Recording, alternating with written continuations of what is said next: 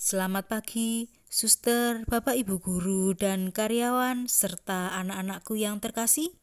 Salam sehat untuk kita semuanya.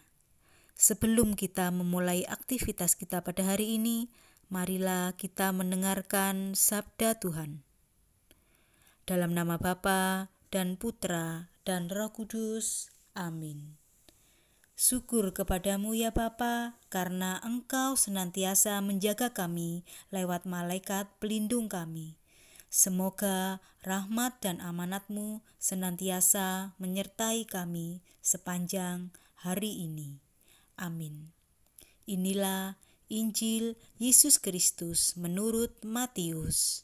Dimuliakanlah Tuhan.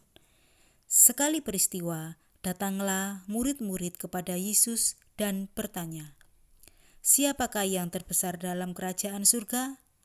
Maka Yesus memanggil seorang anak kecil dan menempatkannya di tengah-tengah mereka. Lalu berkata, "Aku berkata kepadamu, sungguh, jika kamu tidak bertobat dan menjadi seperti anak kecil ini, kamu tidak akan masuk ke dalam kerajaan surga. Sedangkan barang siapa merendahkan diri dan menjadi seperti anak kecil ini, dialah yang terbesar dalam kerajaan surga. Barang siapa menyambut seorang anak seperti ini dalam namaku, ia menyambut aku.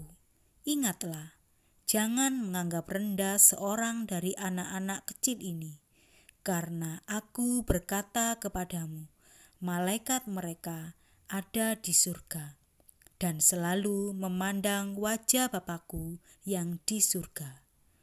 Demikianlah Injil Tuhan. Terpujilah Kristus.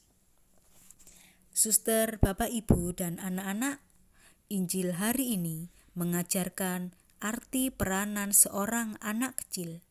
Sikap seorang anak kecil menjadi teladan untuk masuk ke dalam kerajaan surga.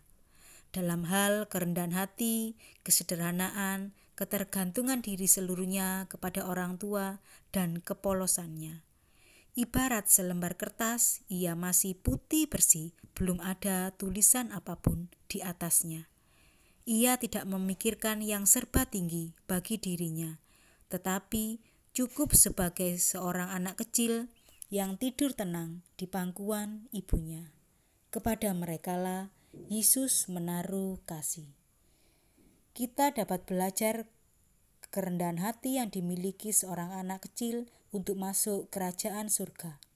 Kerendahan hati merupakan suatu kebajikan di mana seorang hidup apa adanya tanpa berpura-pura dan semata-mata hidup untuk menyenangkan hati Allah. Kesempurnaan dimulai dengan menghadapi kenyataan dengan jujur. Dan inilah yang dimaksudkan dengan kerendahan hati seorang anak kecil yang mempunyai iman sepenuhnya kepada Allah. Marilah kita berdoa.